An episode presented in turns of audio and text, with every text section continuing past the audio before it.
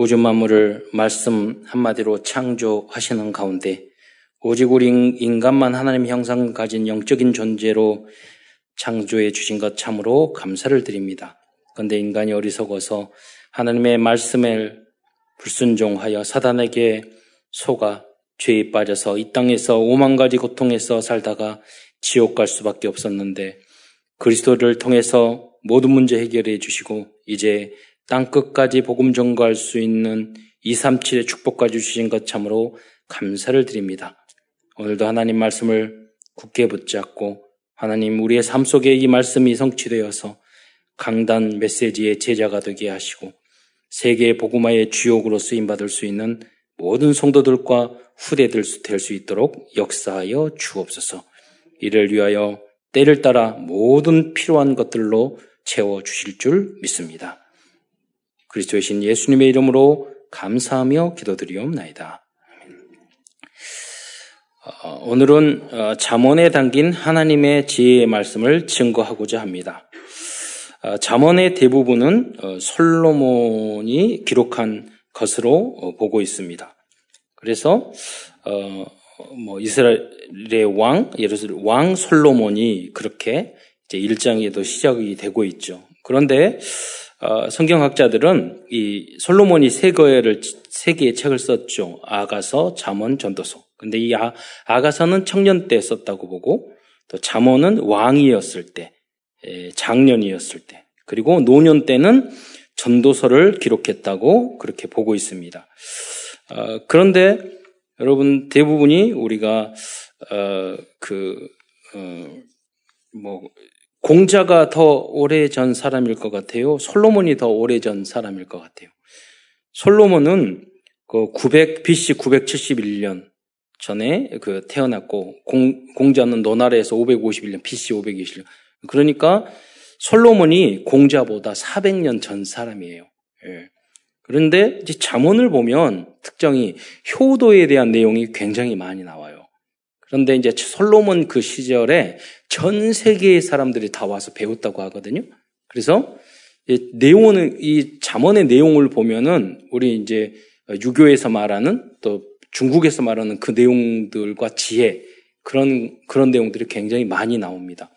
그 원조가 어, 잠언이었다고 보고 있습니다. 그러니까 유교 우리 그 전통 사상이 우리가 부모님 효도하는 걸 유교라고 그러잖아요. 그게 이제 공자의 핵심적인 사상이잖아요. 그 뿌리가 사실은 잠언인 거예요, 여러분. 어, 모든 그 교재나 이런 걸 다 찾아봐도요, 역사서에서 효도를 강조하는 책은 잠언밖에 없어요. 다른 책 별로 없어요. 그리고 유교 이런 쪽이 좀 있죠. 어, 그래서 또 여러분 그리스 로마 철학에서는 질문을 하잖아요. 욕기가 나중에 70장면 70번의 질문을 하잖아요.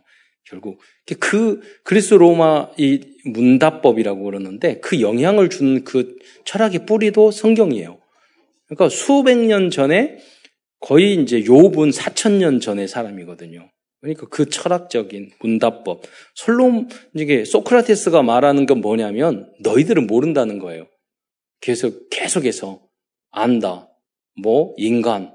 인간이 뭔지 어떻게 알아? 계속 질문하는 거예요. 그럼 모르겠는데, 그건 뭐야? 그게 뭐야? 뭐야? 뭐야? 물어봐서 난 모르겠는데, 그러면 그건 모르잖아. 예, 그게 이제 솔로몬의 그, 이제 소크라테스의 그 철학인데요. 목적은 그거예요.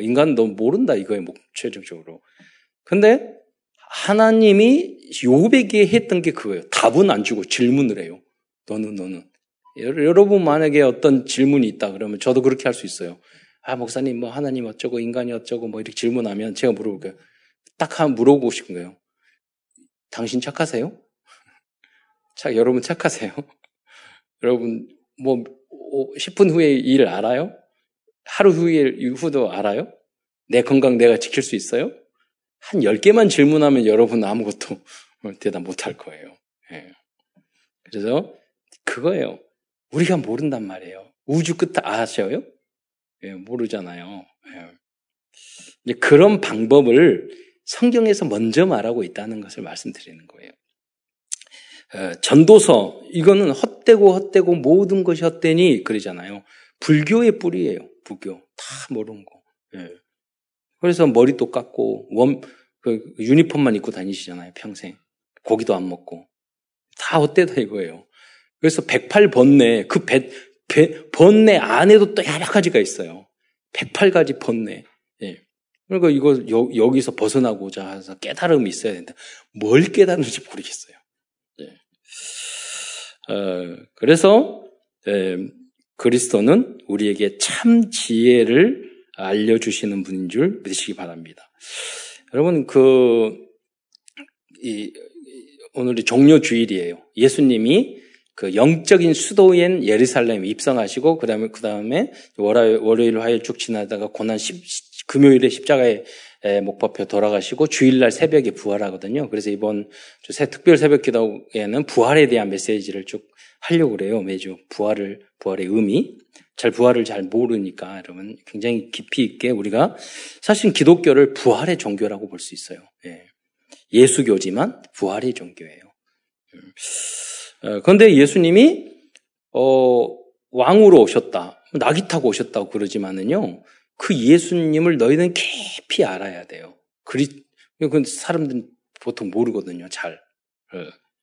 그런데 어. 이 잠언을 통해서 우리는 그리스도를 더 깊이 알 수 있어요. 왜냐하면 잠언에 보면은요 지혜를 그리스도라 똑같이 표현하고 있어요. 하나님은 지혜와 지식으로 창조하셨어요. 그러니까 예수님은 지혜고 지식이세요. 예. 그런 이제 그리스도를 깨달는 다른 측면을 우리들이 이제 발견할 수 있다는 거예요.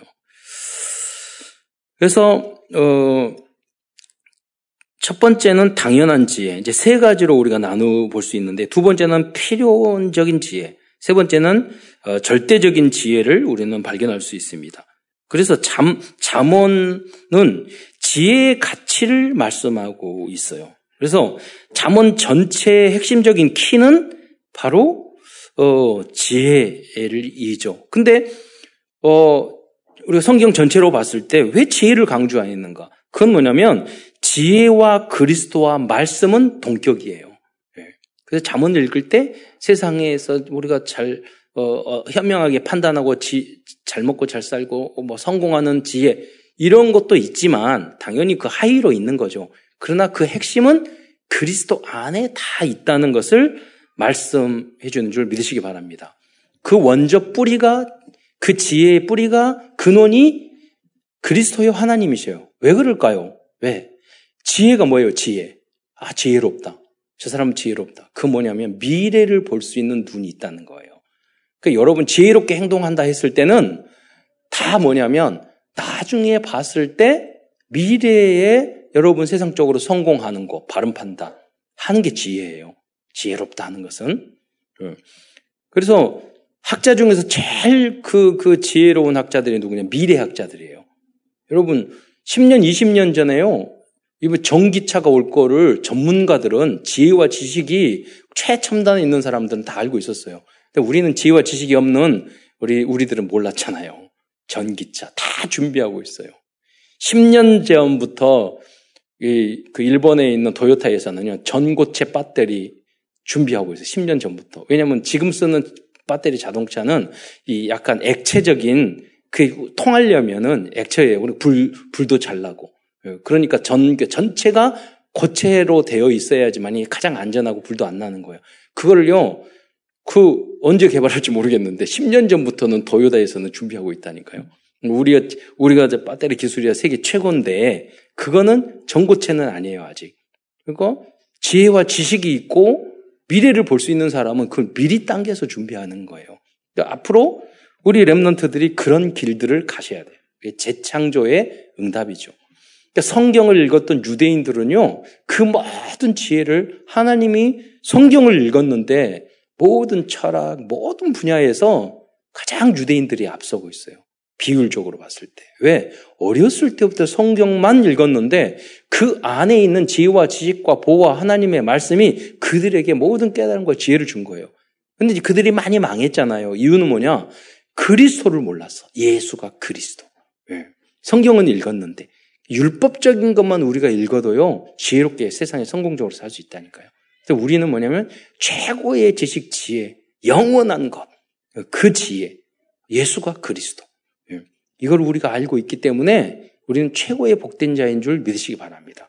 그래서 이제 그 결론만 가지고 있으면 안 되죠. 우리가 그러기 때문에 하나님은 우리에게 천명을 주셨어요. 우리가 세상을 치유하는 사명을 주셨어요. 이걸 알고 있으니까. 그래서 너희들이 체질을 바꿔서 이걸 전해서 세상을 치유하라. 그런 말씀을 주신 거예요. 그 구체적인 내용들이 바로 잠언에 많이 담겨져 있다는 거예요. 그래서 잠언 4장 5절에 보면은 뭐라고 했냐면 지혜에 대해서 말하거든요. 지혜를 한번 올려 그 자막으로 띄워주고 제가 읽겠는데요. 시간이 없으니까 내용이 많아서요. 자, 지혜를 얻으며 명철을 얻으라. 내 입의 말을 잊지 말며 어기지 말라. 지혜를 버리지 말라. 그런데 여러분 보세요. 이 지혜를 그리스도로 바꾸면 앞으로도 몇 번 말씀드릴 건데 바로 똑같아요. 지혜를 버리지 말라. 그리스도를 버리지 말라. 그가 너를 보호하리라. 그를 사랑하라. 그가 너를 지키리라. 똑같잖아요. 그러니까 지혜를 그리스도로 바꾸면 더 완벽한 에, 그 닫혀 있는 성경이 잠언이 열리게 돼요. 예. 다 그런 건 아니지만 그런 중요한 부분들이 많이 있어요. 지혜가 제일이니 지혜를 얻으라. 내가 얻은 모든 것을 가지고 명철을 얻을지니라. 그러니까 이 지혜를 그리스도로 바꿔보세요. 그리스도가 제일이니 그리스도를 얻으라. 내가 가진 모든 것을 가지고 그리스도를 얻을지니라. 예. 그 안에 모든 것이 다 있기 때문에. 네. 이 고백이 사실대로는 여러분의 고백이 되기를 축원드립니다. 그를 높이라. 그리하면 그가 너를 높이 들리라. 그가 지식이고 지혜고 명철이거든요. 그리스도예요. 그러니까 여러분, 우리 우리 부모님들이 원하는 게 그잖아요. 그를 높이라. 우리 자녀들이 공부를 높이고 책을 높이고 막 이래 너무 공부하고 싶고 전문성을 갖고 싶고 서밋에 이르고 싶고 그러면 행복하잖아요.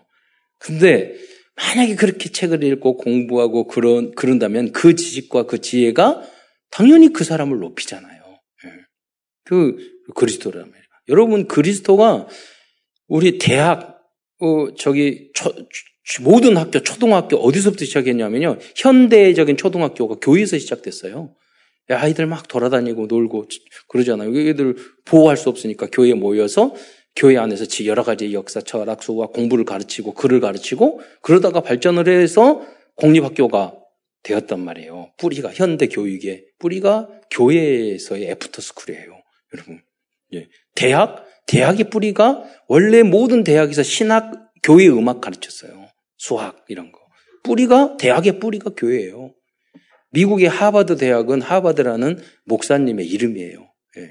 그렇게 했기 때문에 세계적인 학문이 있는 거예요. 그래서 하나님을 모르고 무슨 세상 지식? 그러면 그건 망하는 지식이 돼요. 원자 폭탄 만들고, 전쟁하고, 예. 평화를 깨뜨리고, 그러잖아요. 예. 패권 다툼하고. 그런 그 힘이 된다니까요. 음. 어, 만일 그를 품으면 그가 너를 영화롭게 하리라. 어, 여러분 예수님을 영접하면 하나님이 여러분을 영화롭고 높이게 영원토록 그렇게 할 줄 믿으시기 바랍니다. 즉 여기서 나오는 지혜라는 단어를 그래서 그리스도 복음으로 바꾸어 읽으면 더 정확한 복음적인 해석이 되는 것입니다. 창세기 3장 이후로 인간들의 모든 지혜는 어두워지고 미련해지고 더러워지고 말았습니다. 이 모든 문제를 해결해 주기 위해서 하나님께서는 그리스도를 이 땅에 보내주셨습니다. 그러니까 어두움이거든요. 지혜 멍청한 바보 같다. 안 보이는 거예요. 안 보이는 거. 상황이 안 보여. 그 상황에서 그런 행동을 하면 안 됐는데 안 보이니까 하게 되니까 남이 봤을 때는 뭐 어리석고 미련하게 보이잖아요. 빛이 없어서 그러는 거예요. 예. 그런데 그리스도는 지혜이고 말씀이기 때문에 지혜의 말씀인 잠언을 공부하면 2, 3, 7을 치유할 수 있는 지혜로운 전도 서밋이 될 수 있을 것입니다. 지혜가 없으면 여러분 가정도 교회도 지킬 수 없고 참된 전도와 선교도 지속할 수 없습니다. 한 번 영접하는 건 하죠. 지속이 안 되는. 그 참된 성경적인 지혜를, 지혜를 알려주는 것이 바로 어, 다락방과 미션원과 지교회가 어, 되어야 하는 것입니다. 그리스도 복음 여러분 다락방에서 전도 이, 이 사탄 재앙 저주 원인을 알려주겠지만 그러나 여러분 다락방 안에서 가정을 치유해야 되잖아요. 자녀로서 어떻게 살아야 되고, 부모님으로 어떻게 해야 되고, 그러잖아요. 사회인으로서는 어떻게 살아야 되고, 직장인으로서는 어떻게 해야 되고, 어떤 어려움 중, 그래야 되잖아요. 여러분, 이걸 모르기 때문에, 여기, 지혜롭죠 보니까 화, 확 화내고, 분에 대한 이야기 나오잖아요. 심지어는 부인에게 막 부인에 상처 주는 이야기를 하고. 근데 여자는 남자도 똑같더라고요. 어떤 분, 어떤 여자분이 그러더라고요. 어떻게 하면 우리 남편을 마음을 상하게 할까 연구한대, 하루 종일. 말해가지고. 여러분, 복음 모르면 그런 행동을 해요. 남자들도 쫙, 그래, 쫙만 해가지고 똑같아요. 남자들 자기 못 이기고, 어떻게 하면 여자하고 말해가지고 상처 주고, 말싸움 이길까. 그게, 그게 뭐 인간이에요? 그렇잖아요. 심지어, 안, 못 이기니까, 말에는 못 이기는 여자애. 그러니까 힘으로 써야 되니까 때리고. 이런 일을 하, 자행하잖아요. 왜냐하면 지혜가 없어서 그래요. 그럼 왜 미래를 보지 못하잖아요. 미래를 나를 행복하게 하는 그 선택을 못 하잖아요. 당, 당장 지금. 그렇죠. 내, 내 감정을 못 이기고, 내 기분. 창세기 3장이잖아요. 지혜가 없고 멍청한 거예요. 어두운 거예요. 그러니까 더럽고 추악한 선택을 하게 되는 거예요. 그래서 어렸을 때부터 하나님 말씀이 종교가 아니라 체질이 되도록 완전 복음 되도록. 복음으로 통해서 구원 받아요. 예수 믿으면 구원 받아요. 그거 가지고 안 된다니까요. 오직 복음, 오직 복음이 되어 여러분 전도할 수 있어요. 그거 가지고 안 된다니까요. 오직 복음 하면서 전도하면서 이혼하는 사람 많아요. 완전 복음 체질이에요. 정말로 완전한 지혜신 그리스도가 주인 되어야 돼요. 그래야지 여러분 가정을 지킬 수 있고 여러분 어디를 가든지 빛과 소금의 역할을 할 수 있고 이런 감정이나 이런 것들을 이길 수, 뛰어넘을 수 있는 거예요. 그래서 나중에 가서 아, 내가 그때 잘했어. 참 잘 참았어. 이렇게 할 수 있는 거예요. 그게 완전 복음인 줄 믿으시기 바랍니다. 그리스도는 완전 충분 모든 것인데 그 그리스도가 여러분의 주인 됐다며요. 그런데 완전하지 않고 충분하지 않고 모든 것이 아니니까 여러분 딴 것 행동을 하잖아요. 아직 그리스도가 완전 충 모든 것 모든 것 됐으면 그런 거 가지고 양보할 수도 있고 기다릴 수도 있고 포기할 수도 있고 참아줄 수도 있고 그런다니까요. 원수까지도 사랑할 수도 있고 왜? 완전 충분 모든 것. 그리스도는 우리 원수되었던 우리를 위해서 십자가에 달려 죽으셨잖아요. 그, 그 그리스도가 나에게 주인이 됐는데 내가 원수를 용서하지 못한다. 그러면 그 그리스도가 나의 주인이 아직 안 됐다는 뜻이잖아요. 우선 큰 첫 번째에서는 잠언에 기록된 당연한 지혜에 대한 대표적인 그런 뭐 여러분 당연히 인간으로서 당연히 지켜야 될 것. 어, 근데 여러분 당연한 것을 당연히 하는 게 얼마나 어려운데요. 어렵거든요. 그래서 여러분 이걸 뭐 율법적으로 생각하지 마시고 부담 줄 필요 없어요. 중요한 게 뭐냐면 공감을 하시고 아 맞아 네, 깨달으셔야 돼요. 아, 그 말씀 목사님 말씀이 맞고 성경 말씀이 맞아. 그러면요, 어느 순간, 어느 순간에 가보면 그 깨달음이 있으면 내가 바뀌게 돼요. 이전 것은 지나갔으니 보라 새롭게, 되, 새롭게 되는 줄 믿으시기 바랍니다. 여러분 예수 믿었는데 10년, 20년 갔는데 똑같다. 성장이 하나도 없다.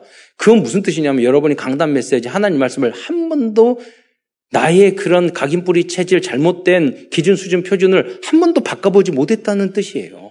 하나님 말씀을 그거는 안 믿었다는 뜻이거든요. 얼마나 불행한 일이에요. 시간 낭비 아니에요?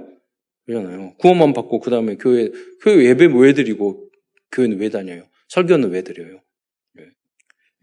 네. 여러분이 이 말씀에 말씀을 하나님의 말씀으로 진리로 여러분 받아들이시기 바랍니다. 여러분 제가 지난번에도 말씀드렸잖아요. 어, 우리가 어느 가게에 가면은 맛집 있다. 아, 맛있는 맛있는 그 식당이 있다. 그러면 어느 순간 가보면 이런 가 있잖아요. 소문나면. 왜냐면 그걸 받아들였으니까, 인정했으니까. 맛집으로. 어느 영화, 아, 재밌다. 그러면 어느 순간 여러분 봤잖아요. 몇 년 지나가더라도. 예. 그 무슨 말이냐면, 하나님 말씀도 그것보다 천만 배예요. 아, 이 말씀이 맞아. 공감하면 어느 순간 여러분이 거듭나게 된다니까요. 예. 어, 그래서 큰 첫 번째에서는 이 당연한 말씀 드리고 합니다. 이번 성도들을 여러분들께서 이번 한 주간에도 그리스도인으로서 또 인간으로서 당연히 알아야 하고 지켜야 할 말씀만 말씀 무엇인지 찾아보시기 바랍니다.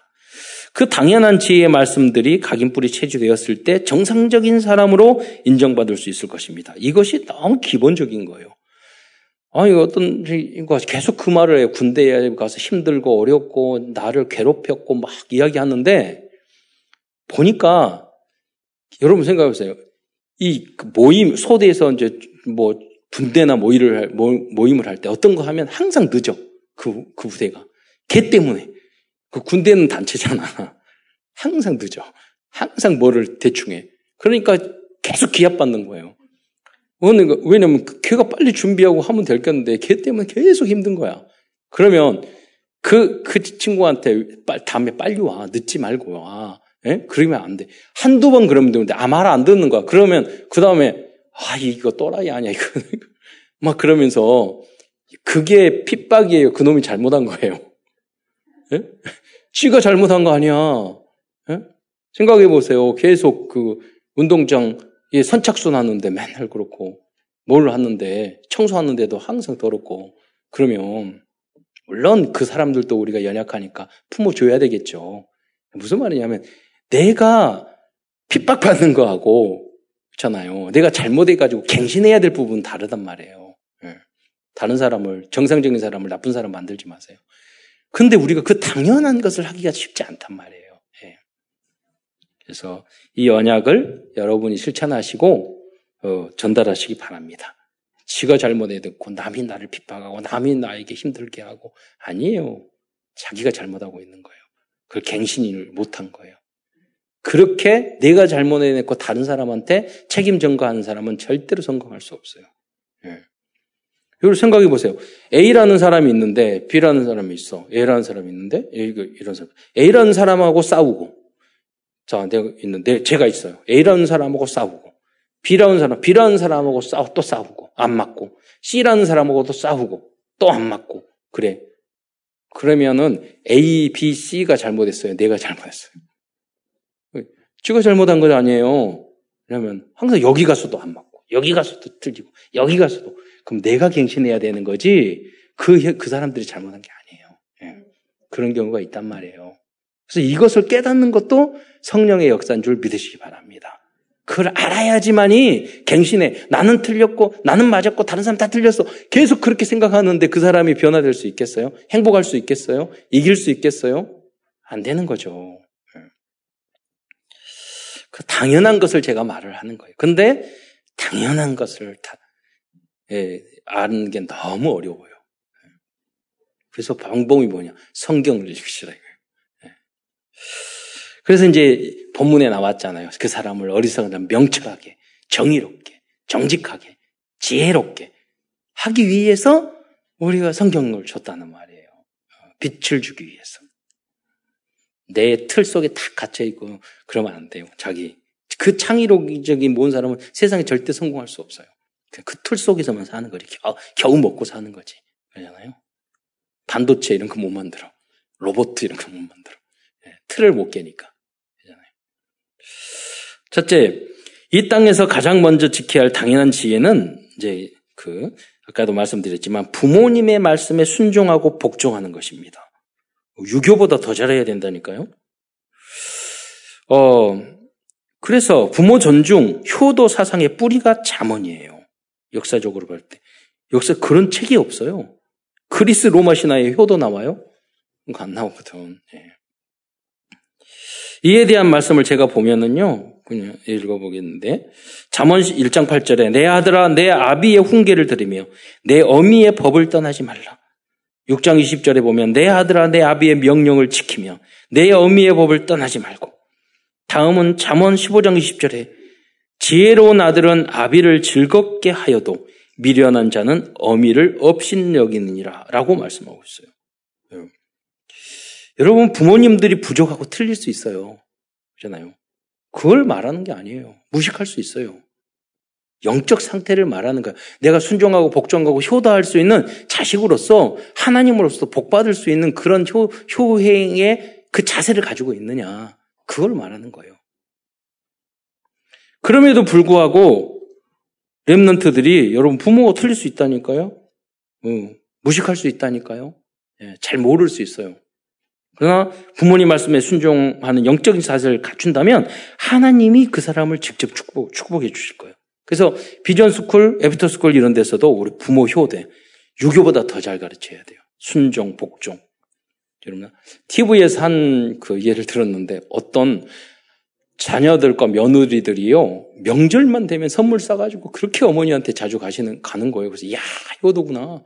근데 이제 나중에 알고 보니까 그게 아니라 그 어머니가 이제 명절이 되면은요, 그 장롱 안에서 탁 문을 열고 혼자 그, 저기, 통장을 이렇게 해가지고 막 보는 거예요. 여러 개 통장이 있는 거예요. 그러니까 며느리와 아들, 딸들은 우리 어머니가 몰래 꼼쳐놓은 돈이 많구나.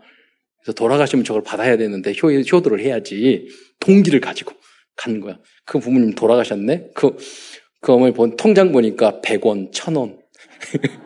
한 10개 있는데 다 100원, 1000원 이렇게. 그럼 몰래. 지혜입니까? 어, 어떻게 보면 지혜인 것 같고, 어떻게 했던 거짓말을 사기친 것 같기도 하고, 꾀인 것 같기도 하고, 그래요, 그거는. 무슨 말이냐면, 얼마나 효도를 안 했으면, 그 돈 보고, 좀, 여러분 부모님 재산, 여러분 자녀들이요, 부모님 재산, 내 재산이라고 생각하면 절대 안 돼요. 예. 그 사람은 다 망해요. 예. 부모님 재산 절대 아니에요. 그러니까 여러분 재산 있는 거 다 교회에 바치세요. RTC 해야지 여러분 자녀들에게 재산 물려주면 그 자질 망해요. 예. 내가 딱 어느 정도 교육 받았으면 그 다음에 내 돈 부모님이 더 확실하게 하셔야 돼요. 거기에 조금이라도 마음 두면 여러분은 망하는 길로 가게 돼요. 제가 많이 봤어요. 그런 예를 밤새는 이야기할 수 있어요. 어. 거기에다가 드려야지. 내가 이익 보려고. 물론 급하게 하면 원해서 이렇게 할 수도 있겠죠. 어. 어. 자, 그래 뭐냐면 그, 소, 그 모든 것들이 그 효행 속에 담겨져 있다 이거예요. 예. 부모님에게 이익, 내가 효행을 하고 베풀고 보호해주고 봉양하고 이런 마음을 가져야지 이익 보고 재산 탐하고 그렇잖아요. 부모님 그러다가 어떤 사람은 그래요. 나 사업하다가 망해놓고 지가 아, 나 도와주라고 이거 할 수도 있지만 그 자체가 틀려먹은 거예요. 여러분 어렸을 때부터 이런 교육을 시켜야 돼요. 예, 미리 준비시키고 미리 적축 저축하고 예. 그리고 부모님들은 절대로 자녀들한테 돈 주면 안 돼요. 꼭 필요한 것만 재산. 예. 아예 끊어버려야 돼 그 마음을. 그게 자녀들을 위한 거예요. 예. 어, 두 번째, 어, 잠언에서는 말에 대한 말씀을 많이 하고 있습니다. 우리는 복음을 증거하는 그리스도입니다. 그래서 말을 조심하는 것은 너무도 당연한 지혜예요. 그래서 이제 우물에서 단물과 쓴물이 날 수 없다고 그러잖아요. 잠언 15장 1절에 보면은요, 유순한 대답은 분을 쉬게 하여도 과격한 말은 노를 격동하느니라. 그랬어요. 이 말에 대한 대해서 잠언에서는 아주 이제 많이 나오고 있다고요. 제가 쭉 말씀을 읽고 말씀드리면 잠언 12장 6절에 보면 악인의 말은 사람을 욕보아 피를 흘리자 하는 것이 것이거니와 그랬어요. 여러분 못돼 먹은 인간이 대부분이거든요. 그 사람들은 말을 하는 내용들이 대부분 보면 사람들에게 피해 주는 것. 피는 흘리지 않지만 어떻게 하면 피해 줄까? 어떻게 하면 저 사람을 속일까? 그건 많단 말이에요. 정직한 자의 입은 사람을 구원하느니라. 그러니까 복음적인 사람은요, 그 생명을 살리는 거예요. 여러분, 생명 살리는 말만 하시기를 축원드립니다. 잠언 12장 25절에 보면 근심이 사람의 마, 사람 마음에 있으면 그것으로 본내하게 되나 선한 말은 그것을 즐겁게 어, 하느니라. 그 다락방이라든가 지교에서 이걸 해야 되는 사람들은 이런저런 고민과 염려가 많거든요. 그러니까 그 번뇌하게 한단 말이에요. 그러나 그 사람에게 치유의 말, 복음의 말은 그 사람들을 즐겁게 만드는 역할. 어. 왜 그러느냐? 잠언 16장 24절에 보면 선한 말은 꿀송이 같아서 마음에 달고 마음을 소생시키고 살리는 거예요. 그런데 마음에 달고 뼈에 양약이 됐느니라. 그 쉽게 말하면 이 뼈에서 피를 만들어내잖아요. 그 스트레스 받고 힘들고 그러잖아요. 그러면 뼈에서 독이 되게 나와요. 예. 제가 아시는 분은 아, 친구, 남편의 친구가 빌딩을 가지고 있는, 10층짜리 빌딩을 가지고 있는데 계속 와서 보증서 주라고. 3년 동안 시, 시간만 나면. 근데 그 빌딩 다 날린 거예요. 남편은 화나서 죽고요. 그, 그 사모님도 당뇨 걸리고 스트레스 받아가지고 당뇨 걸리고 눈도 거의 멀, 멀게 됐어요. 그 빌딩 잃어버렸다고. 그 뭐냐면 그 스트레스, 그 배신감 때문에 남편 죽었다니까요? 그게 뭐라고 어떻게 보면. 그렇잖아요. 그 그만큼 우리, 우리가 고민, 염려, 걱정은 우리의 건강을 치는 거예요. 그러니까 여러분이 그러니까 주께 염려 다 맡기시고 여러분 기도하고 예, 말씀으로 찬양으로 은혜 받으시기 바랍니다. 여러분 어, 이름도 빛도 없이 아프신 분들은 진짜 여러분 쫙 숨겨져 있는 근, 근심 걱정이 무엇인지를 생각해 보세요. 다 죽게 맡기셔요. 그래야지 참된 건강도 회복되어지는 겁니다. 잠언 18장 8절에 보면 나무 말하기를 좋아하는 자의 말은 별식과 같아서 뱃속 깊은 데로 내려가느니라 그랬어요. 여기서 남의 말하기를 좋아한다. 남의 말, 이 말이 히브리어, 히브리어는 니르간 입니다. 이것은 뭐냐면 헐뜯는 자, 수다장이, 중상자. 어. 그, 그러니까 대부분 나무 이야기할 때는 헐뜯고 수다 떨고 남을 중상 모려가고 그렇게 되잖아요. 우리는 악한 체질이라서 그렇게 남을 헛들고 중상해야지 혈액순환이 잘 되잖아요. 이렇게. 예. 그런 체질이 되면 안 되죠.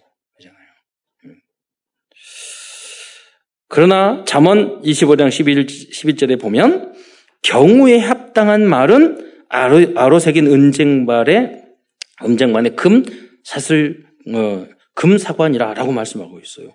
무슨 무슨 말 아름다운 시적인 표현이잖아요. 그것은 그 이것은 그 소리가 너무 아름답다는 거예요.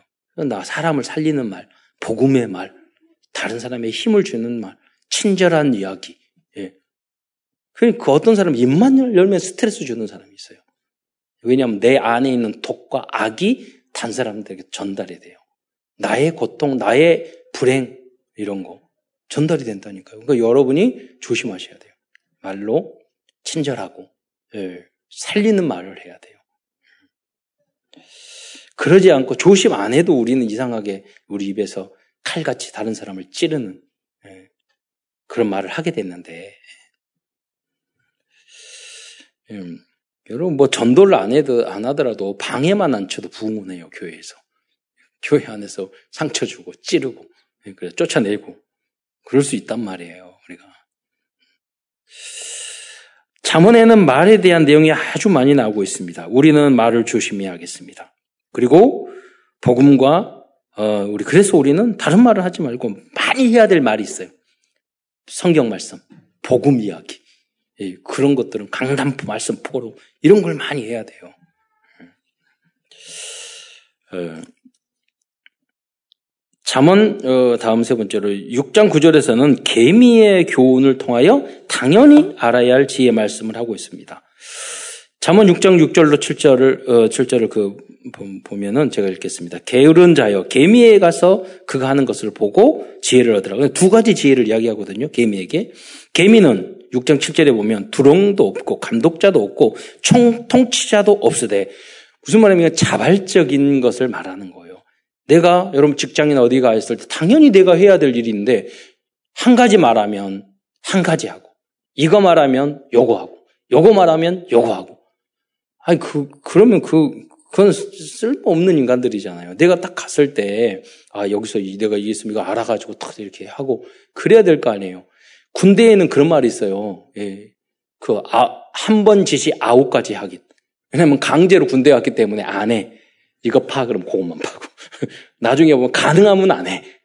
아, 그, 그걸 고문관이라고 그러잖아요. 마음이 없어. 제가 군, 군수 보국과에서 일을 했는데, 뭐, 그 군대 포탄, 뭐, 해군에서 있기 때문에 1종부터 8종까지 모든 거를 관리를 해요. 그러니까 너무 이렇게 많아. 몇천 명이 주문, 이렇게 청구를 하니까 근데 사, 새로 일을 하고 있는데 하사가 왔어요. 하사가 오니까 일이 많은데 나눠서, 나눠서 하면은 너무 좋겠다고 그래. 너무 기뻤는데, 나중에는 이 하사를 절대시 안 시키는 거예요, 일을. 왜냐면 그 놈이 했다면 다 틀려.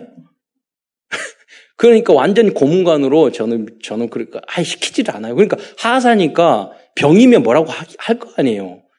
이, 이, 이, 이 게 뭐, 나는 간부기 때문에 뭐라고 하지도 못해. 그러니까 전혀 밥만 축내는 놈이야. 예. 그, 그, 그럼 우리나라가 당나라 군대 될 거 아니야. 여러분. 여러분, 스스로 현장에 가서 알아서 하는 여러분 되시기 바랍니다. 쉽게 말하면 개미보다 못한 인간이 된단 말이에요. 여러분이. 뭐 하나님이 머리를 줬어요? 지능을 왜 줬어요? 여러분. 요거 시키면 요것만 하고, 요거 시키면 요것만 하고. 그러잖아요. 그래서 우리 못, 우리는 그거 잘 안 되면 우리 후대들한테 맡겨버리면 돼요. 우리는. 잘 알려야 돼요. 왜 그게 안 되느냐? 빛이 없고 어둠이 있기 때문에 그래요. 안 보이는데 어떻게 해요? 모르겠는데 깨달아지지 않는데 어떻게 해요? 보이면 할수 있잖아요. 그래서 빛이 임해야 되는 거예요.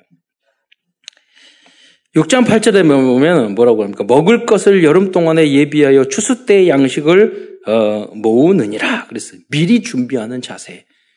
그러니까 여러분 뭐든지 미리 미리 준비하는. 심지어는요, 그 우리, 우리 교단 다락방의 목사님 한 분이 미국에서 유대인 사역하시는데, 한 유대인 할아버지, 유대를 만났는데 그 할아버지가 엄청 부자인데, 자녀를에게 유언을 해, 어, 어떻게 유언을 했냐면 재산을 우리 손자가, 첫째, 둘째 손자가 뭐 예를 들어서 뭐 20살 됐을 때는 용돈 일주일에 10만 원, 21살 됐을 땐 15만 원, 22살 때는 30만 원, 뭐 장가 갈 때는 돈 얼마, 이렇게 구체적으로 다 모든 걸 해 놨어요. 그분이. 다 준비해 놨어. 그 얘는 공부만 해. 전문성, 연구하고, 책 읽고, 전 세계 다니면서 눈을 열고. 그잖아요. 미리 다 준비해 놓은 거잖아요. 여러분, 이게 천년의 응답이에요. 우리는 RUTC에서, 우리 교회에서 이것을 해와야 돼요. 우리가 그걸 못했잖아요. 바보같이. 예, 몰라서. 한 번도 그런 것들을 배운 적이 없어서. 너무나도 당연한 건데. 미리미리 준비 못했던 거예요. 예. 우리 교회도 마찬가지예요. 천년을 바라보면서 미리 예, 지혜로운 준비를 해야 돼요. 잠언 6장 9절로 10절에서는 게으른 자와 잠에 대해서 말씀하고 있습니다. 게으른 자여 내가 어느 때까지 누워 있겠느냐 내가 어느 때까지 깨어 일어나겠느냐 좀 더 자자 좀 더 졸자 손을 모으고 좀 더 눕자 하면 빙, 내 빈궁이 강도같이 오며 내 곰피 군다같이 이르리라. 음. 뭐 성경에 보면 또 사, 잠, 하나님은 사랑하는 사이에게 잠을 주시느니라. 그러니까 이렇게 잠이 안 오신 분이 있거든요, 병적으로. 그분들은 더 기도하고 하나님 바라보라는 거예요. 그 사람들은 잠, 잠을 많이, 잠이 많으신 분들은 그렇게 생각하면 돼. 나 하나님이 나한테 너무 사랑을 많이 받고 있구나. 그러나 해야 될 것은 또 해야 되지 않겠어요? 사실 너무 게 이렇게, 사실 이렇게 너무 게으르고 또 가난한 것도 영적인 문제예요. 그래서 이런 사람들에게는 지속적으로 어떻게 치유해야 됩니까? 그리스도와 원색적인 복음만 증거하는 것이 아직 필요해요. 예. 안 되는 게 어떻게 해야 돼요? 그분들은 계속 말씀 들어야 돼요. 이 무능이라는 흑암이 꺾이, 꺾이 면 그러다가 어느 순간 변화가 되, 게 돼요. 저는 그런 경우 청소년들에게 많이 있었어요. 제가 공부 가르치고 이야기하고 말씀 듣고 그래서 어, 거의 100명 이상 대학 다 보냈어요. 직간접적으로 공부해라 일하면서 공부해라. 근데 어, 왜 공부도 학교도 안 다니고 가방에 책도 없어요. 나중에 봐서는 다 공부 잘하더라니까요. 복음 들어가니까. 예. 예. 이외에도 잠언에서는 당연히 해야 할 많은 내용들이 예, 예, 말씀이 있습니다. 여러분이 직접 읽으면서 찾아보시기 바랍니다. 다음으로 두 번째 큰 두 번째에서는 잠언에는 서밋이 되기 위해서 꼭 필요한 지혜의 말씀들이 있습니다. 그 필연성입니다. 그래서 제자들은 어, 그리스도 어, 그리스도의 제자들은 성도와 후대들에게 가정, 사회, 정치, 경제, 문화 현장에서 서밋이 되도록 이 잠언의 말씀을 알려주어야 하겠습니다. 이 말씀들은 그리스도인들이 현장에서 승리하기 위한 이 아홉 가지 포인트라 말할 수 있어요. 첫 번째로 손이 부지런한 자는 부자가 된다는 필연적인 지혜를 말씀하고 있어요. 잠언 10장 4절에 보면은 손을 게으르게 놀리는 자는 가난하게 되고 손이 부지런한 자는 부하게 되느니라. 그러잖아요. 부지런하란 말이에요. 뭐 여러분에게 막 깜짓 쓰라는 말이에요. 그러니까 그것도 중요하지만 예? 여러분 손만 계속 놀려도 이런 부자 된다니까요. 한 책을 제가 읽었는데 거기 그런 말이 있어요. 작은 부자는 절약하면 될 수 있고 중간 부자는 부지런하면 될 수도 있고 큰 부자는 인재를 활용해서 남들이 남 못하는 그런 우리로 말하면 그 재창조 할 수 있어야 돼요. 큰 부자는 새로운 것을 만들어요. 예. 큰 부자가 또 다 절약도 하고 부지런도 하지만은 그 그거 가지고 중간 부자밖에 안 돼요. 남들이 안 하는 그런 거 재창조. 어. 그거를 하게 되죠. 그래서 앞으로 우리 성도들과 후대들은 오직 예수 안에서 유일성과 이러한 재창조의 응답을 받기를 축원드립니다. 그래서 우리 후대 성도들이 나와가 재창조에서 응답 받아가지고 단번에 한 번에 우리 그 헌당하고 우리 RTC 아까 회의하고 막 다 그랬는데 우리 랩런트들도 교육도 하고 애프터스쿨도 하고 공간이 다 노인 복지도 하고 공간이 다 부족하는 거예요. 그래서 아, 이 앞에 있는 이 건물 사가지고 거기서 다 하면 되는데 뭐 이런 생각이 들더라고요. 예. 여러분이 그 응답의 주역이 되시기를 축원드립니다. 예.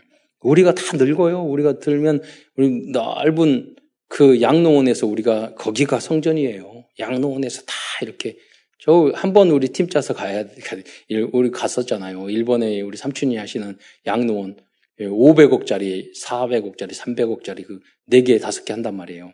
가보면 넓고 너무 시설을 잘 돼, 다 있어요. 거기서 휠체어 타고 나와가지고 다 하고, 뭐, 명절 행사를 다 하고, 그 생일 축하 다 하고, 예. 옆에 요양원 새로 만든데 보니까 너무 좁아가지고, 답답하고. 그, 그 미래를 놓고 우리 기도하셔야 돼요. 여러분이 그런 응답을 받도록. 예. 이걸 이 그림을 그리면 하나님 응답을 주시게 될 줄 믿으시기 바랍니다. 다음은 성공하는 사람들이 되기 위해서 꼭 필요한 지혜는 책망을 잘 받아들이는 것입니다. 잠언 9장 7절로 8절의 말씀을 보면은요. 거만한 자를 징계하는 자는 도리어 능욕을 받고 악인을 책망하는 자는 도리어 흠을 잡히느니라. 그러니까 여러분, 그러니까 거만 거만한 자를 책망하지 말라. 그가 너를 미워할까 두려우니라. 지혜 있는 자를 책망하라. 그가 너를 사랑하리라. 그러니까 우리가 이 정도 돼야 된단 말이에요. 여러분 꾸지람 듣고 했을 때 우리 랩런트들은 그 말을 듣고 아 그래 맞아. 다른 사람한테 책망 듣고 꾸지람 들은 기분 나쁘죠. 그거 하고 아 그래 내가 이걸 고쳐야지라고 생각하는 건 다른 문제예요. 다 인간인지라 자존심 상하고 기분 나빠요. 남편 아내 말하거나 누가 말할 때. 그러나 그럴 때 그 기분 나쁜 걸로 끝나면 안 돼요. 아 내가 이걸 갱신해야 될 예, 아 10분의 1이라도 그내 고쳐야 될 부분이 있구나. 이렇게만 조금만 생각을 해도 여러분 달라져요. 그게 그게 평화롭고 하나님의 나라가 임한잖아요. 안 그러면 계속 지옥만 들어요. 내가 안 바뀌었는데 그럼 자기도 안, 상대방도 안 바꿀 거 아니에요. 서로 안 바꾸면 지옥 되는 거죠. 음. 세 번째 잠언에서는 술에 대해서 말하고 있습니다. 중독에 대해서 알아야 하는 것은 꼭 필요한 지혜입니다. 어리석은 자는 여기에 빠지게 됩니다. 그래서 잠언 21장 1절에 보면 포도주는 거만하게 하는 것이요. 저는 왜 포도주는 거만하게 하는가 했더니 TV에 가끔 보면은 와인 나오잖아요. 이게 몇십 년, 몇백 년, 몇백 년 되는 돈 엄청 비싼 거예요. 그래서 와인 가지고는 다 자랑하더라고요. 이건 몇백 년 된 거라고 마시고. 예. 한, 한 잔에만, 그럼 몇십만 원 될 거 아니야. 몇 백만 원 될 거 아니야. 겨만하게 만드는 거예요. 그래서 어쩌라고요. 독주는 떠들게 하는 것이라.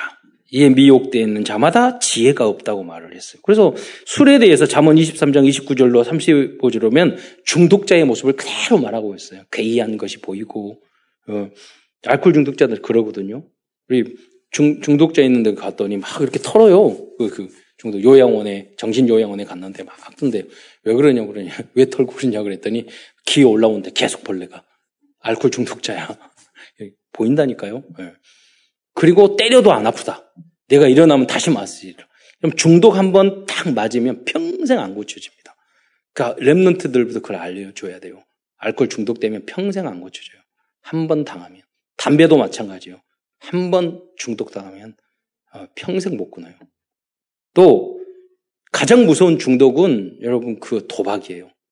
도박은 어, 그 알코올이나 마약이나 이런 것들 눈에 보이잖아요. 도박은 매, 맑은 정신을 가지고 사기치는 거예요. 그러니까 이제 내가 도박하기 위해서는 돈이 부족하니까 다 주변에 있는 사람들 다 사기, 사기쳐서 또 도박한다니까요. 무서운 거예요, 여러분. 절대 못 빠져나와요. 돈 때문에도 아니에요, 그게. 처음에는 그거죠. 예. 그러니까 여러분이니까 로또도 여러분 그리스도에 있는 삶은 안 돼요. 거지같이 살아도. 왜냐하면 그렇게 일확천금을 노리는 사람은 절대로 여러분 부자 될 수 없어요. 성공할 수 없고 인간 자체가 아니에요. 그것은 마음 상태가. 예. 그러니까 작게라도 일용할 양식이라도 땀을 흘려서 시간을 해서 예, 여러분, 우리 대한민국은 그런, 얼마든지 그렇게 할 수 있다니까요. 더 성실하게. 예, 하면 필요한 사람이 되는 거. 그리고 한 사람이라도 여러분 전도자에 살면은요, 삼성 100개보다 더 큰 축복이라니까요. 한 사람. 그 전도자로 살면 되는데 부자로 살라고 하지 말고. 그 부자와 그런 건 하나님이 주시는 거예요. 그거는 시대의 필요에 따라 하나님이 만드신 거란 말이에요. 우리의 기준이 거기에 대해서 거기가 돼서는 안 됩니다. 그래서 굉장한 전도자가 되기 전에 이런 중독자가 먼저 안 돼야 돼요. 우선 속지 말아야 할 그런 그 또 필, 필수적인 지혜가 있습니다. 그건 잠언 26장 16절에 보면 게으른 자는 사리에 맞게 대답하는 사람보다 자기를 지혜롭게 여긴다고 해서 사리에 맞게 대답하는 사람 일곱보다 자기를 제가 아는 그 후배가 있는데 굉장히 게으르거든요. 어, 그래요. 말을 제대로 하는 게 없어요. 그런데 자기가 제일 똑똑한 줄 알아. 말은 이분은 말을 잘해요. 근데 여기 그래서 성경에 뭐라고 하냐면 전체 읽어보면 어리석은 자, 악한 자, 미련한 자, 게으른 자, 거짓된 자. 그러니까 게으른 사람은 자꾸 핑계대야 되고 거짓말을 해야 되니까 거짓말을. 정직한 사람이 안 돼요. 그리고 게으른 사람은 얼마나 교만한데요. 자존심 교만, 무지 말해. 일은 더럽게 안 하는 것이. 자존심은. 정말 성실한 사람은 자존심 그런 거 없어요. 어디든지 가서 열심히 하고, 밑바닥도 일도 하고. 그런 자세가 그리스도인이 구원 받았으니까 한 번도 그것을 제대로 들은 적이 없다는 거예요. 그러니까 들으면 지금은 당장 어렵지만 아 그렇구나 공감하면 어느 순간 내가 그 자리에 가 있단 말이에요. 여러분 혹시 게으리라도 정직만 해도 여러분 다른 사람한테 스트레스 안 주고 필요한 사람이 돼요. 게으른데 무슨 핑계 말이 많아. 그래. 그러면 저는 게으르고 나태하고요. 부족한 게 많아요. 그러면 어 그래 정직 안 해. 그런 놈 쓸, 쓸모가 있다니까. 그러지 않으면 계속 자기 합리화시켜야 되고, 그걸 자기 방어 기제라고 그러거든. 예. 자기만 보호하려고 그러고. 그 이기적인 거고, 필요한 사람이 아니고 다른 사람한테 스트레스만 주는 사람이 되는 거예요. 우리는 복음을 전해야 될 사람인데, 그렇잖아요. 대단한 걸 하지, 할 필요 없어요. 당연한 거. 그러나, 은혜 받지 않으면 그게 당연한 것이 당연하게 안 돼요. 다섯 번째, 가정을 위한 필수적인 지혜를 말씀하고 있어요. 이게 무슨 말이냐면 행복한 가정의 응답을 받기 위해서는 현숙한 여인이 여러분 다 돼야 하고 형숙한 여인을 만나야 합니다. 그래서 어 그 자문에 그거 있어요. 그 저기 악한 여자하고 사는 차라리 그 대궐에서 사느니 저기 그 광야에 혼자 사는 게 낫다고. 여자 잘못 나 만나면 너무 힘듭니다. 그 남자들 선택 잘해야 돼요. 반대로 남자들도 똑같아요. 이상한 남자 만나면요 인생 자체를 완전히 망치는 거예요. 예. 그래서 그런 복음 안에서 나의 영적인 상태에 따라 그 놈을 만나고 그의 엑스를 만난다니까요. 그리고 여러분이 청년 때 나의 영적 상태를 바르게 가지는 게 중요해요. 거기에 따라 남자 여자가 달라져. 만나는 사람이 달라져. 아주 중요한 거예요. 형제. 여러분 뭐 어렸을 때 결혼하기 전까지 여러분 선택 안 했잖아요. 여러분 선택한 게 아니에요. 그러니까 그건 여러분 책임이 아니에요. 그러나 결혼 때부터는 여러분 선택이에요. 여러분 책임져야 돼요. 그렇기 때문에 영적 상태를 바르게 갖고 기도하셔야 돼요. 네. 그 결혼 내가 안 된다. 그 사람도 영적인 문제 상태가 문제가 있는 거예요. 왜냐면 기도하고 정말 기도하셔야 돼요, 하나님. 왜냐면 성경 말씀 행위하고 본성하라 했잖아요. 하나님이 성경에도 물론 결혼하지 말라는 건 내용도 있어요. 그러나 그 이전에 가만히 생각해 보세요. 내가 그것 때문에 사도 바울처럼 누구처럼 결혼을 복음 때문에 결혼 안 한 건지 못한 내, 내 상태가 내가 결혼할 수 있는 상태가 아닌지 음, 그 그것도 분간을 해야 된단 말이에요. 그래서 뭐 어떻게 돼야 되느냐? 여러분 여성 동지들은 그 31장 10절부터 30절까지 잠언의 결론이 이거예요. 현숙한 여인. 그러니까 너무 중요한 거잖아요. 누가 현숙한 여인을 찾아왔겠느냐? 그는 진, 진주보다 제가 기니까 쭉 읽겠습니다. 더하니라. 그런즉 그런 자의 남편의 마음은 그를 믿나니 믿지 못한 나 부인 여자들 많아요. 산업이 핍절하지 아니하며 산업도 잘해. 그런 자는 살아있는 동안에 그 남편에게 선을 행하고 악을 행하지 아니하느니라. 그는 양털과 삼을 구워 부지런, 부지런히 손으로 일하며 산업도 일도 열심히 해. 상인, 상인의 배와 같아서 먼 데서 양식을 가져오며 무역도 하고 밤이 새기 전에 일어나서 자기 집 사람들에게 음식을 나누어 주며 아침밥도 안 해주더라고. 여자들에게 일을 정하지 정하여 맡기며 어, 직원 관리를 말하는 거예요.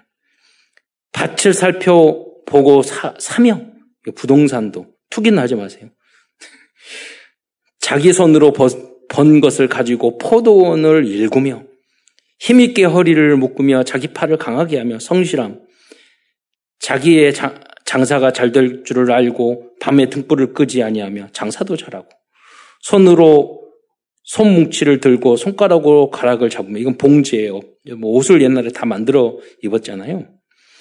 그는 공고한 자에게 손을 펴며 궁핍한 자를 위하여 손을 구자며 구제와 이 복지 사업도 잘하고 NGO도 잘하고 자기 집 사람들은 다 홍색 옷을 입음으로 눈이 와도 그는 자기 집 사람들을 위하여 염려하지 아니하며 미리 준비해서 어, 이 가족들, 가족 가문들을 이렇게 지켜주고 또 31장 22절에 그는 자기를 위하여 아름다운 이불을 지으며 세마포와 자색옷을 입으며 자기는 또 명품으로 다 쓰고 23절을 예. 그의 남편은 그 땅의 장로들로 함께 그, 여러분 나 어, 자기 남편을 예, 불신자 남편을 믿음 없는 남편을 장도로 세우고 사람들의 인정을 받으며 지역 사회도 인정을 받고 그는 배로 옷을 지어 입으며 띠를 만들어 상, 상인들에 맡기며 능력과 정기로 옷을 입고 후일을 웃으며 미리, 미리 본 거죠. 입을 열어 지혜를 베풀며 그 혀로 인해의 법을 말하며, 어, 자기의 집, 집안일을 보살피고 미션홈을 하는 거죠. 게을리 얻은 양식을 먹지 아니하고 부지런하고 그의 자식들은 일어나 감사하며 자녀들에게 인정받고 그의 남편은 칭찬하기를 덕형 있는 여자가 많으니 그대는 모든 여자보다 뛰어난나느니라 남편에게 인정받고 예. 이런 모습이에요. 그래서 31장 30절은 고운 것도 거짓되고 아름다운 것도 헛되나 오직 여호와를 경외하는 여자는 칭찬을 받을 것이라. 완전 복음의 여자. 여기 보면 슈퍼 우먼인 것 같아. 그러잖아요. 그게 잠언 31장 보면 이 현숙한 여인은 그래서 4차 산업 시대의 전문 여성 산업이라 볼 수 있어요. 약 3천 년 전에 잠언에서는 현대 여성상을 말하고 있어요. 저는 우리 remnant나 모습을 보면서 다 이런 그 여, 여, 여, 여자, 남, 남자도 마찬가지지만 이런 여자가 일어났으면 좋겠다. 그리고 이런 remnant, 여자 remnant가 일어나, 일어나기를 바라는 거예요. 예. 하나님을 경외하고 모든 전문인이 돼서 남편을 가정 가문을 남편을 세우고 이런 여자가 돼야 된단 말이에요. 그게 행복이야. 예. 이와 같이 우리들은 렘넌트들을 보험적이고 언약적인 아내와 어머니로 양육해야 되겠습니다. 이것은 사탄에게 빼앗긴 가정을 회복할 뿐만 아니라 세계 복음화를 위해서도 가장 중요한 최고의 지혜요 절대 목표라는 것을 알아야겠습니다. 그 유대인들을 보면 이 말씀을 굳게 붙잡고 그래서 1948년 그 유대인들을 이제 그 받아들일 때 그 가나안 땅 지금 어 시그 바다 지금 이스라엘이 만들어질 때 부, 여자 아내가 엄마가 유대인이고 아빠가 유대인 아니면 다 받아 죽어요. 엄마가 유대인이 아니고 아빠가 유대인이면 다 평가해서 받았다니까요. 왜냐하면 전통적으로 이 말씀을 붙잡고 여성들이 믿음으로 훨씬 쓰게 된 거예요. 다음으로 사, 예, 살아갈 때 꼭 필요한 말씀들은 자녀 양육에서 이런 필요한 말씀입니다. 23장 24, 23장 13절을 아이를 훈계하지 아니하고 아니, 아니하려고 하지 말라. 채찍으로 그를 때릴지라도 그가 죽지 아니하니라. 요셉의 TV에 나온 것처럼 자녀를 때려 때릴 정도 죽을 정도 때리라 이 말이 아니에요. 예. 여러분 훈계를 할 때 잘하셔야 돼요. 아이가 진짜 잘못했다. 나 그러면 안 돼. 그러면 안 돼. 그럼 자기가 정말 잘못했을 때, 야, 회초리 딱 갖다가 무릎, 에? 종아리 얻어. 그래서 제대로 다 감정적으로, 여러분 기분 좋을 때는 괜찮아. 기분 나쁠 때는, 그 교육에 제일 나쁜 게 일관성이 없는 거란 말이에요. 엄마, 아빠의 기분에 따라 막 하는 건 아이들 망치는 거예요.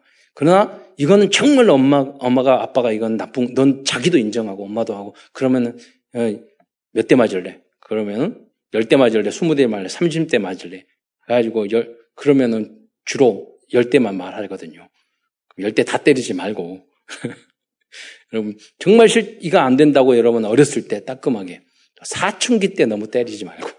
그 시기가 있다니까요. 그리고 어렸을 때 그 시간표를 놓치면 안 돼요. 여러분, 교육할 때.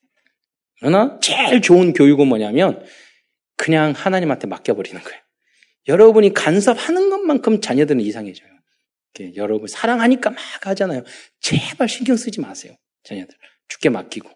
어, 그러면 하나님이 완벽 가장 좋은 교육이에요. 훈계 말할 할 필요도 없어요. 기도만 해줘도 돼요. 완벽한 믿음으로 돌아와요. 음. 에, 경영을 위해서 필요한 말씀입니다. 잠언 15장 22절. 은혼이 없으면 경영이 무너지고 지략이 많으면 경영이 성립하느라. 그래서 이제 그런 은혼을 많이 잘, 잘해야 돼요. 회의를 잘하고 지혜롭게 그것도. 분과 노예에서 말, 말하고 있어요. 분과. 잠언 14장 29절에 노하기를 더디하는 자는 크게 명철하여도 마음이 조급한 자는 어리석음을 나타내느니라. 여러분 사람이 화를 확 내는 이유가 뭔지 아세요? 머리가 멍청해서 그래요. 왜 그러냐면 여러분 내가 이해가 되지 않으니까 나의 기준의 틀이 한계가 있기 때문에 화를 내거든요. 예, 대부분. 이유가 그거예요. 나의 기준에 안 맞는다는 거예요. 나의 이익이 안 맞는다는 거예요. 나의 어떤 표준에 안 맞는다는 거예요. 가끔 이렇게 차를 타고 가다 보면 어떻게 뭐 다른 사람이 이렇게 실수할 수 있잖아요. 지난번 우리 후배가 운전하다가 딱 잘못했는데 문 딱 열고 와, 딱 가로막더니 와가지고 막 소리 지르네. 내가 내려서 그러세요. 저요. 우리 다 운전하는 사람이잖아요. 운전하다 보면 실수도 할 수 있잖아요. 실수 안 하세요? 그러니까 그럴, 그럴 때만 나와가지고 싸우면은 되겠어요. 네, 그러니까, 아이, 죄송합니다. 그러면서, 네. 앞으로 그렇게 하지 마세요. 네, 그래서. 네, 그리고 너, 여러분 실수하면은 손만 들으면 돼. 내가 잘못했다고. 내가 잘못해놓고, 그, 빵빵 그러면은 조심해 빵빵거려. 그래 싸우고 그러면. 잘못하면 여러분 칼 맞을 수도 있어요. 그래도 그러다 죽은 사람도 있어. 왜 거기 개 죽음을 당해? 여러분. 그래가지고, 뭐막 쫓아오잖아요. 보복 운전도 하잖아요. 음. 왜 그러냐면 내 지혜가 없어서 그래요. 그것도. 아무것도 아닌 것 같죠? 아니에요. 여러분, 사소한 그런 부분도. 부부 사이에도 마찬가지고. 그래서 완전한 지혜가 필요한 거예요. 큰 세 번째로 잠언에는요, 절대적인 지혜를 위한 말씀들이 있습니다. 절대성입니다. 절대 지혜란 하나님을 믿는 지혜이고 구원을 얻기 위해서 꼭 알아야 할 지혜이고 예수 그리스도에 대한 지혜입니다. 즉 절대 지혜란 하나님 구원, 복음, 믿음과 관계되는 말씀이라고 할 수 있습니다. 첫째, 잠언에서 말하는 첫 번째 절대 지혜의 말씀은 잠언 1장 7절 1절입니다. 잠언 1장 7절을 읽어 보면 보면 우리 함께 읽어 보겠습니다. 자, 시작. 여호와를 경외하는 것이 지식의 근본이거늘 미련한 자는 지혜와 훈계를 멸시하느니라. 예. 불신앙주의 사탄의 사탄의 올무 틀 함정에 빠져 있는 사람은 그리스도의 참빛과 자유와 희망을 누릴 수 있는 복음적인 지혜를 가질 수 없습니다. 예. 의외로 나이가 들어도요 지혜로운 사람이 되기 어려워요. 예. 그래서 그런 사람들의 특징은 강단 말씀과 훈계를 받아들이지 못합니다. 이것이 근본 문제예요. 그래서 우리 여러분 강단 말씀 붙잡고 강단 말씀이 그럼 강단 말씀에 제자가 되라고 그러니까 뭐 안 되면 뭐 협박하는 줄 아는데 제자는 되어지는 거죠. 되라고 하는 게 아니라 뭐냐면 하나님 말씀을 잘 듣고요. 아, 공감하고 내가 현장에서 말씀에 선취가 되면은요. 되지 말라고도 되어져요. 그렇게 되어져야 되는 거예요. 이 근본 문제를 해결하기 위해서 오신 분이 그리스도입니다. 그래서 여러분이 그리스도를 깊이 묵상하고 그리스도요 나의 주인 되어 주세요. 나의 인생을 주께 맡깁니다. 그러면 모든 문제 되어지게 돼 있어요. 예. 그래서 깊이 묵상해야 되는 거예요.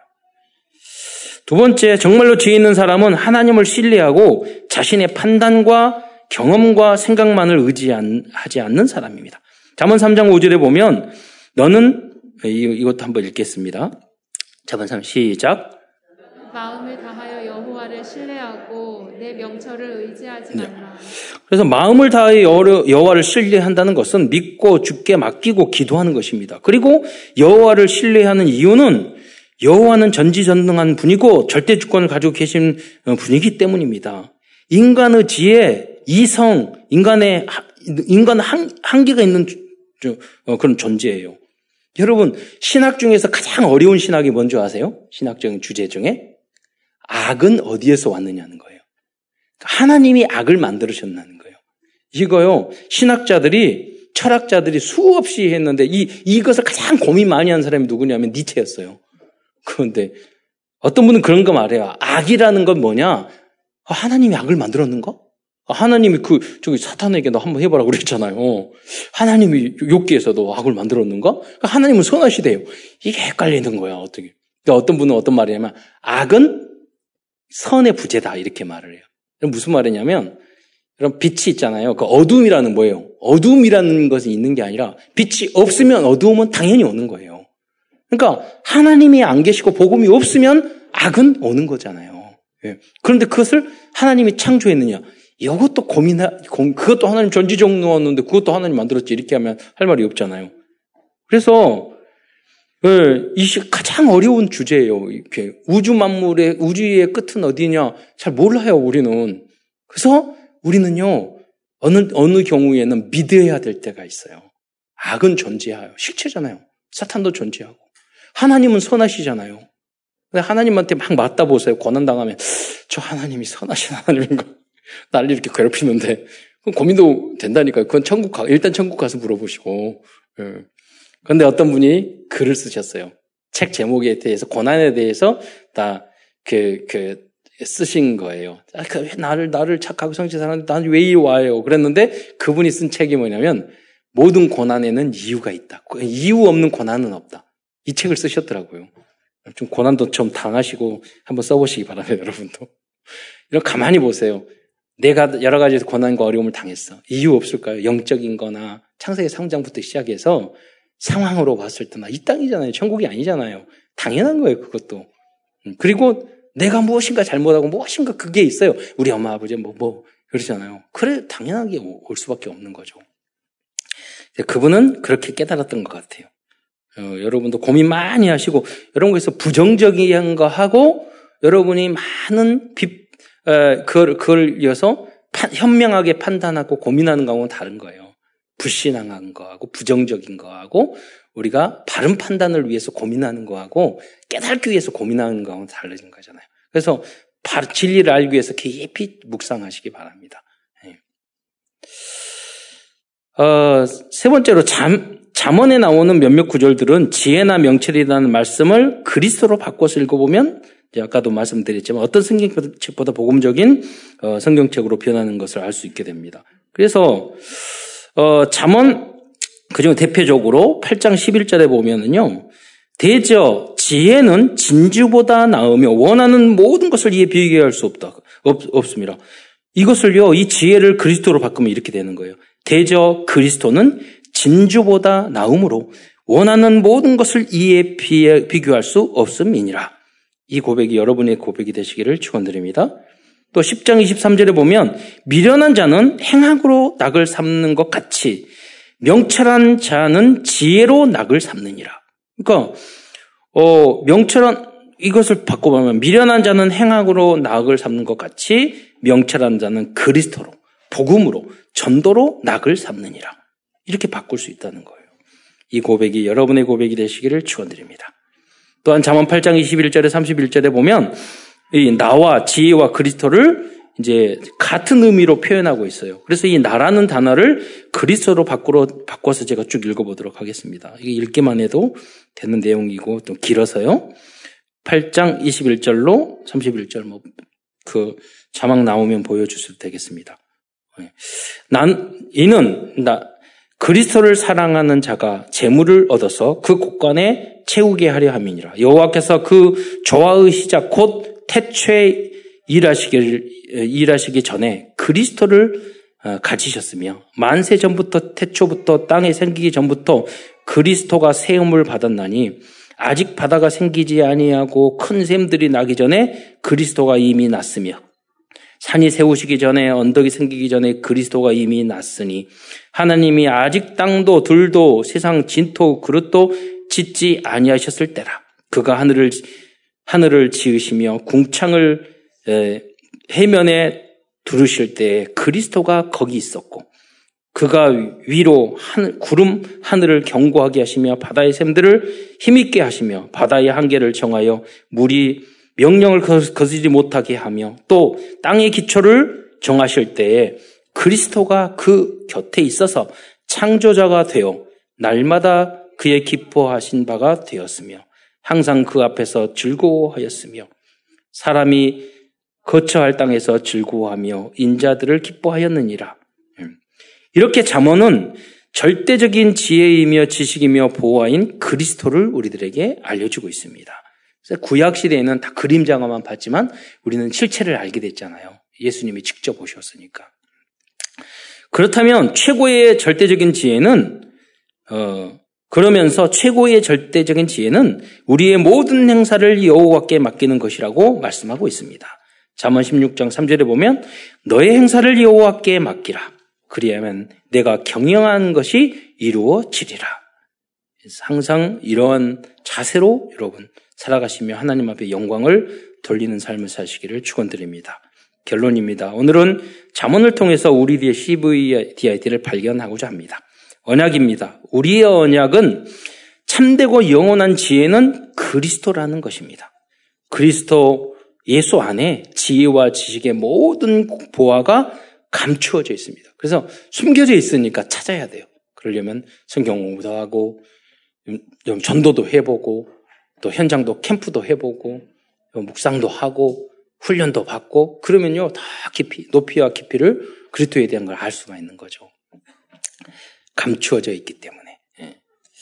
그래서 발견하면 너무 기쁘잖아요. 예. 어, 비전입니다. 우리의 비전은 237 나라 5천 종족과 TCK들에게 당연하고 꼭 필요하고 절대적인 지혜의 말씀을 전하는 것입니다. 마지막으로 어, 다음은 꿈입니다. 우리의 꿈은 세 가지 지혜로 충만해서 24시간 복음과 공부와 일에 집중하는 것입니다. 이때 하나님이 주신 25의 응답과 영원한 응답을 체험하게 될 것입니다. 이미지입니다. 우리는 하나님의 형상 가진 하나님의 자녀입니다. 그래서 이제 잠언을 깊이 묵상하는 일에 올인한다면 모든 어리석음에서 올아웃되고 모든 것을 올체인지할 수 있는 남은 자의 응답을 누릴 수 있게 될 것입니다. 끝으로 실천입니다. 잠언의 말씀 중 내 마음에 공감되는 말씀을 한 가지씩 계속해서 실천해 보시기 바랍니다. 말씀의 능력을 여러분 체험하게 될 것입니다. 21세기 예. 4차 산업 인공지능 시대에 이 모든 것을 뛰어넘는 잠언의 세 가지 참 지혜를 가지고 여러분 세상을 치유하고 정복하고 다스리는 그리스도의 제자들이 되시기를 지원드리겠습니다. 기도하겠습니다. 사랑의 주님 참으로 감사합니다. 연약한 저희들, 부족한 부족하고 어리석은 저희들을 위해서 오늘 잠언을 통해서 지혜의 말씀을 주신 것 참으로 감사를 드립니다. 이 잠언의 말씀을 깨달아서 우리가 원래 주신 그 창세기 1장 26절로 28절 그, 해, 그 축복을 회복할 뿐만 아니라 그 이상을 회복할 수 있도록 축복하여 주옵소서. 그리스도의 신 예수님의 이름으로 감사하며 기도드리옵나이다.